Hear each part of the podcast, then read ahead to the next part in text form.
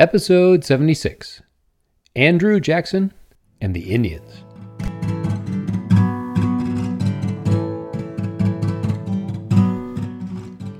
Hi, my name is Clayton Mills. Welcome to a short walk through our long history, a podcast where we look at the events of history and examine how those events shaped our modern world.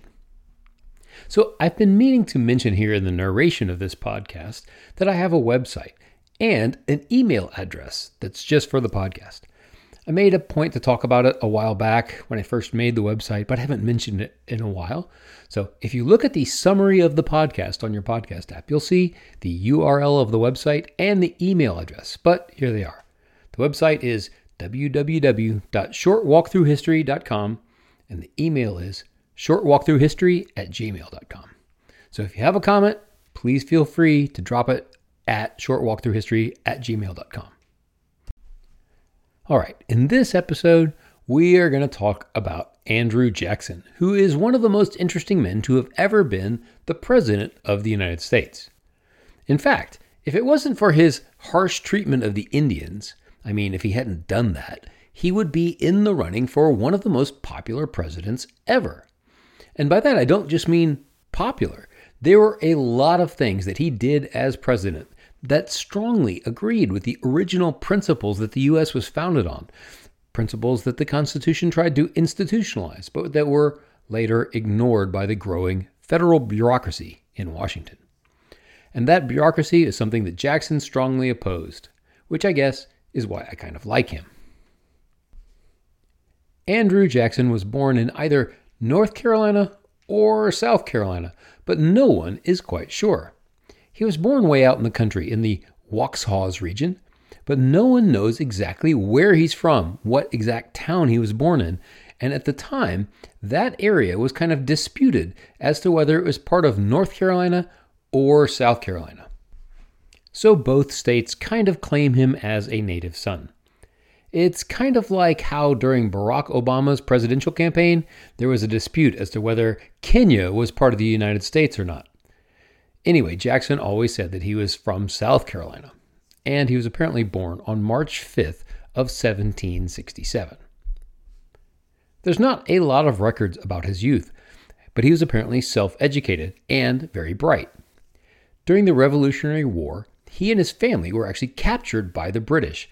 His mother and his two brothers died during their captivity at this time, and it left him with a lifelong hatred of the British.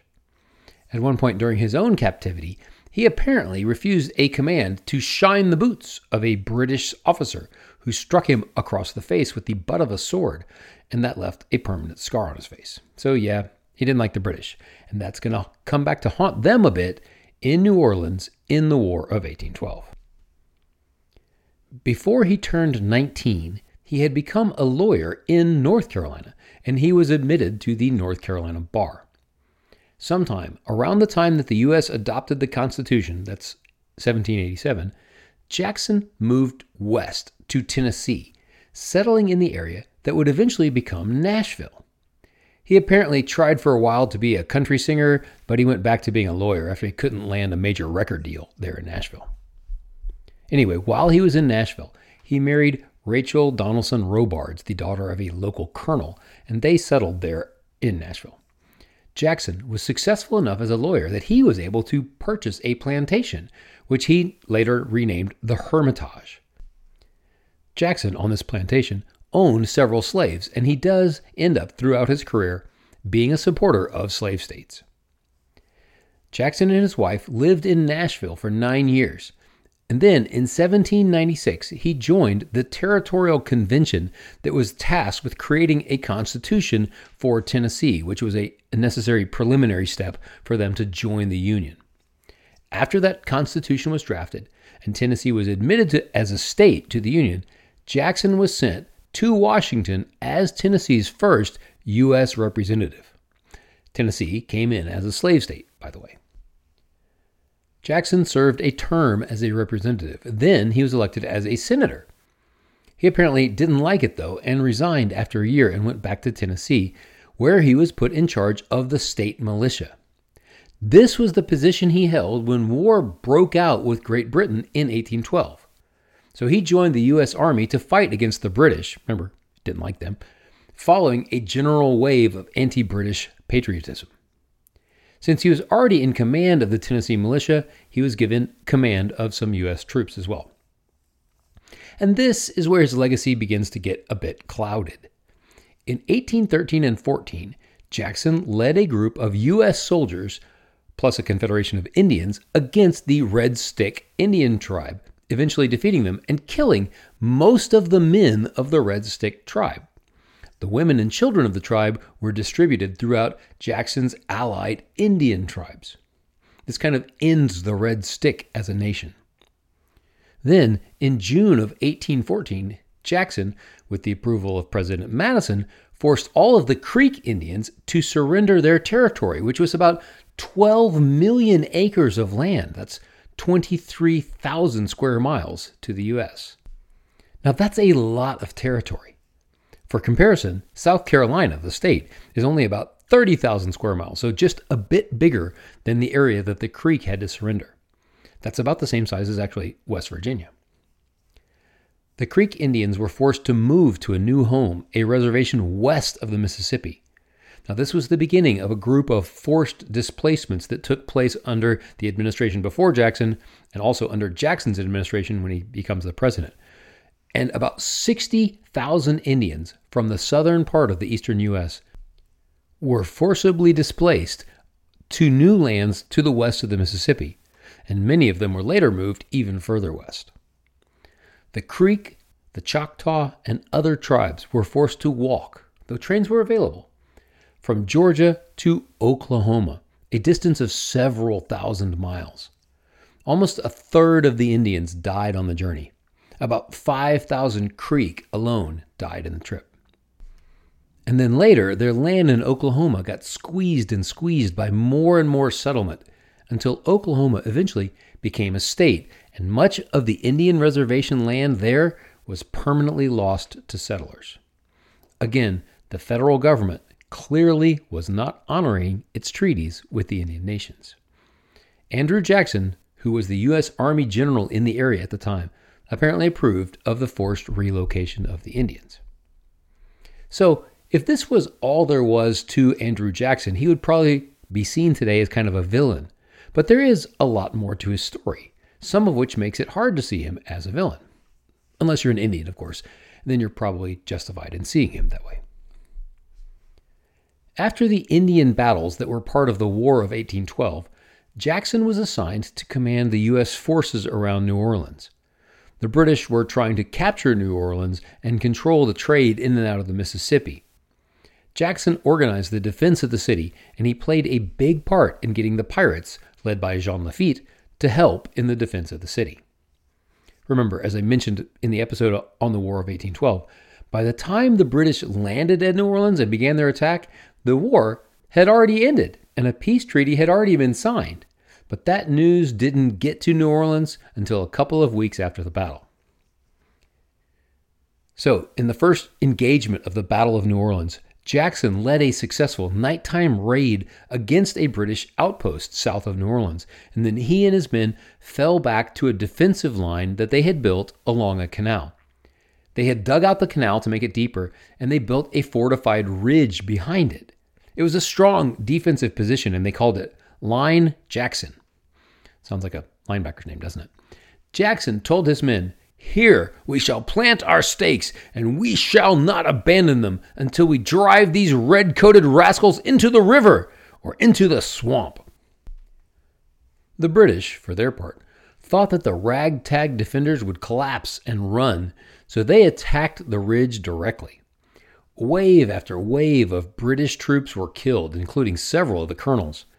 General Pakenham, the British commander, was also killed by cannon fire, and then the British began to flee. In the end, the British had over 2,000 casualties, including three generals and seven colonels, compared to less than 100 total casualties for the defenders. It was a stunningly one sided American victory, and it made Andrew Jackson a national hero. It was from this battle that he got his nickname, Old Hickory. One of his subordinates, not entirely as a compliment, described him as unyielding as a piece of old hickory, and the nickname stuck. Honestly, it's a pretty good nickname. Not as good as Charles the Hammer, who we talked about way back in episode 29, but still, Old Hickory is a good nickname. After the War of 1812, Jackson went back to Tennessee until in 1824, several of his friends suggested that he run for president. At first, he said no, but his friends and supporters convinced him that he had the support, and they encouraged him to run based on the idea that the city of Washington was corrupt and it needed some new blood, and it needed an outsider to set things right. And that was totally the kind of thing that motivated Jackson, so he went ahead and ran. Now, previous to this, all of the presidents of the United States had been someone you could count as one of the founding fathers. The president from 1816 to 1824 was James Monroe, who I mentioned in the episode about the Monroe Doctrine. Now, going backwards from him, the presidents had been Monroe, Madison, Jefferson, Adams, and Washington, who had all been founding fathers and who were all part of the political establishment on the East Coast. Most of them were from either Virginia or Massachusetts. Monroe had been in the federal government since Jefferson's administration. But Andrew Jackson was from Tennessee, and he was not part of the East Coast federal government establishment. That, plus the name recognition of him as a war hero, made him very popular as a candidate. So the main person he was running against in 1824 was John Quincy Adams, who was obviously the son of John Adams, and John Quincy Adams had been part of the federal government from back before the federal government had even existed. He was, in other words, a lifelong politician. Now, that doesn't mean he was bad, and he's honestly remembered as a very good and diligent person, much like his father. But many people in the day saw him as just being a permanent politician, and lots of people wanted something new. So when the votes were counted in the 1824 election, Jackson had gotten a majority of the popular vote, but he hadn't won enough of a majority of the electoral votes. Adams came in second, and the other two candidates were a distant third and fourth. Since there was no clear winner, the vote was handed to the House of Representatives to decide, where the Speaker of the House, who was Henry Clay, and he was also the fourth place candidate, Henry Clay got the third place candidate and himself to throw their support behind Adams, and Clay also campaigned behind the scenes to get the rest of the representatives to vote for Adams. So John Quincy Adams got elected as the sixth president, and then he selected, guess who, Henry Clay to be his Secretary of State, which Jackson and his supporters called a corrupt bargain. And they said this shows what's wrong with Washington and its insiders. Now, despite this, Adams was actually a very good president, and he tried to get several ambitious projects going, including setting up a national university, establishing formal relationships with the newly formed republics that were in South America, that we mentioned last episode, and doing some massive infrastructure projects, including a paved road from Washington all the way to New Orleans, plus several expansions of existing roads and canals. Now, some of these Congress agreed to, but others were shot down. During Adams' administration, two new political parties began to form, with the pro Adams Northern Party forming the beginnings of the Republican Party, and the pro Jackson Southern Party forming the Democratic Party. Now, these parties have gone through some transitions since, but these parties replaced the Federalists, the Democratic Republicans, and the Whigs, which had been the dominant parties of the first 50 years of the United States. In the next election in 1828, it was again Jackson against Adams. Jackson's supporters did a much better job of publicizing him and playing up the supposed corruption of Washington. Jackson won the election in a landslide with only a few New England states supporting Adams. So Adams became the second one term president after his father, who was defeated by Jefferson after one term. Now, before I move on to Jackson's presidency, I need to point out that Adams didn't go quietly into the night. Instead, he ran for a seat in the House of Representatives, which he won, and he stayed in the House from 1830 until his death in 1848. He's only one of two presidents who went back into public office, the other being Andrew Johnson. Not Andrew Jackson, Andrew Johnson. Adams, interestingly, after his first term, joined a party known as the Anti Masonic Party, which saw Freemasons as a threat to American democracy because they thought that Freemasons were secretly controlling the federal government. That idea, oddly enough, is still around today. And oddly enough, Andrew Jackson was a Mason. So was George Washington and also James Monroe. So maybe the anti Masons were on to something there. But enough about the Masons controlling the federal government. We all know it's really the Illuminati. And back to Andrew Jackson. Adams refused to attend Jackson's inauguration, making him the second president not to attend his successor's inauguration after, again, his father, who hadn't attended Jefferson's inauguration. In his inaugural address, Jackson pledged to protect state sovereignty, to remove incompetent bureaucrats, to respect the limits of the presidency, and to treat the Indians fairly. He did most of that, except the Indian part. Now, Jackson began by pretty quickly trying to root out corruption in the administration, and he found several cases of embezzlement and kickbacks, and he managed to cut spending and reduce some of the waste that was already present in federal spending. But early in his first term, several of the southern states extended their jurisdictions into what had been previously Indian lands. This caused a bit of a crisis. Did the states have jurisdiction over land that had been guaranteed to the Indians, who were considered sovereign nations, by treaties with the United States? It was a bit of a crisis. The states tried to extend their sovereignty anyway. Now, Jackson supported the states against the Indians, despite the fact that the Indians really had treaties with the federal government that guaranteed their lands. In 1830, Jackson signed a law called the Indian Removal Act which was supposed to be a voluntary process to move the Indians farther west. But in actuality, it was basically enforced at gunpoint by the U.S. Army. Jackson, throughout his administration, consistently sided with the states and the settlers against the Indians. And this increased his popularity with everyone except, of course, the Indians, but they didn't get to vote in elections. So then in 1832, Jackson won re election in one of the most one sided landslides in presidential election history. During Jackson's second term, Jackson managed to eliminate the national debt. He is the only president who has bothered to do that. Our current administration today has allowed the national debt to get to 34 trillion as of this morning, which is an insane amount and probably has mostly gone to corruption anyway rather than something useful like paving the roads around my house or defending our southern border or anything helpful like that. But Jackson, back in his day, managed to eliminate the U.S. debt, which is kind of amazing. Jackson also ended the Bank of the United States, which was the repository of the national debt, but was also a for profit bank. Jackson saw the bank as basically an unofficial fourth branch of the government not accountable to the citizens and run by a group of financial elite. So at first, Jackson tried to add some kind of federal government oversight to the bank, but the bank resisted this. So, Jackson vetoed the bill that would have renewed the charter of the bank. This effectively ended the national bank for a while, though it was later reconstituted as the U.S. Federal Reserve, now known as the Fed. Also, during his second term, Jackson survived the first assassination attempt on a U.S. president. He was walking out of the U.S. Capitol building and he was attacked by a man named Richard Lawrence, who fired a pistol at Jackson, but it misfired.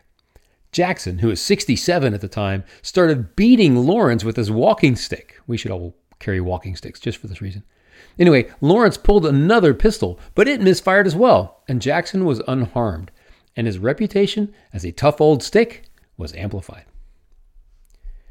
One of the other interesting things that was going on during Jackson's second term was a big increase in the number of U.S. settlers moving into Texas. At the time, Texas was a loosely held territory of the new country of Mexico, which had won its independence from Spain in 1821. But Mexico, as a new country, was still pretty disorganized. I mean, even today it's pretty disorganized. But in the 1820s, it was even less organized. So the area of Texas was kind of the Wild West. It was frontier, it was ungoverned, even though Mexico claimed it. In 1829, Jackson offered to buy Texas from Mexico, but Mexico didn't want to sell. By 1830, though, there were twice as many American settlers in Texas as there were Mexican settlers, and this led to a bit of tension between the Texans and the Mexicans. We are going to come back to that in the next episode. But without spoiling the story too much, on the last day of Jackson's presidency, one of his last acts was to formally recognize the Republic of Texas. After Jackson's two terms, the next president was William Henry Harrison, who had also been a general in the U.S. Army. He had fought against the British forces in Canada during the War of 1812. But Harrison died after only a month in office, apparently of a severe chill. Seriously. So he has the record of being the president that was in the office for the shortest amount of time. Harrison was succeeded by his VP, John Tyler. At the time, there wasn't a clear plan of succession that was outlined in the Constitution eh, that accounted for fully the death of a sitting president. But everyone eventually just kind of accepted Tyler as the acting president. But in the subsequent election of 1844, he was defeated, making him the first, but not the last, president who never actually got elected. But back to Andrew Jackson. His legacy, as I said, is kind of mixed since it's so deeply stained by the way he treated the Indians. Now, to be fair to him, as a populist president, he was in some ways trying to uphold the will of the people, and the people, at least the voting people, wanted to remove the Indians from their lands. But again, there's this fundamental contradiction between the stated values of the new nation and the way it actually behaved, especially in how it treated the Indians. But despite this, Jackson's legacy as an anti corruption, anti establishment president is still pretty impressive. He saw that the federal government was already usurping some of the powers that should have been reserved for the states or the people, at least according to the Constitution. Here's a quote from him that I like.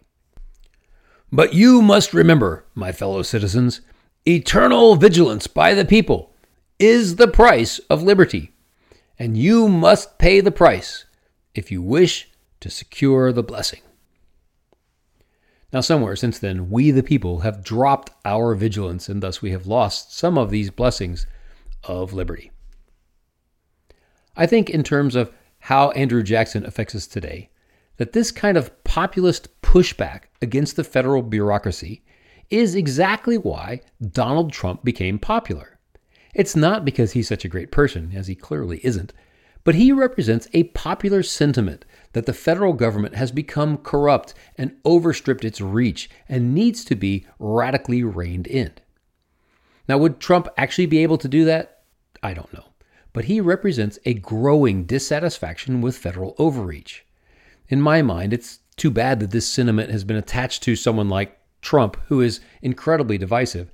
And also, I'm not sure that he really truly represents a challenge to the Washington status quo, like Jackson did. Maybe he does, I just don't know. It's hard to tell nowadays. In any case, Trump's populist appeal is similar to Jackson's. They are both seen as outsiders who could clean up the corruption in Washington. Now, Jackson was in some ways successful in this, Trump not so much. At some point in this short walk, we're going to have to come back to Trump eventually but wow, we have a lot of ground to cover before we get to that. For now, it's time to leave Washington and, like Davy Crockett, tell Washington, you may all go to hell, and I will go to Texas.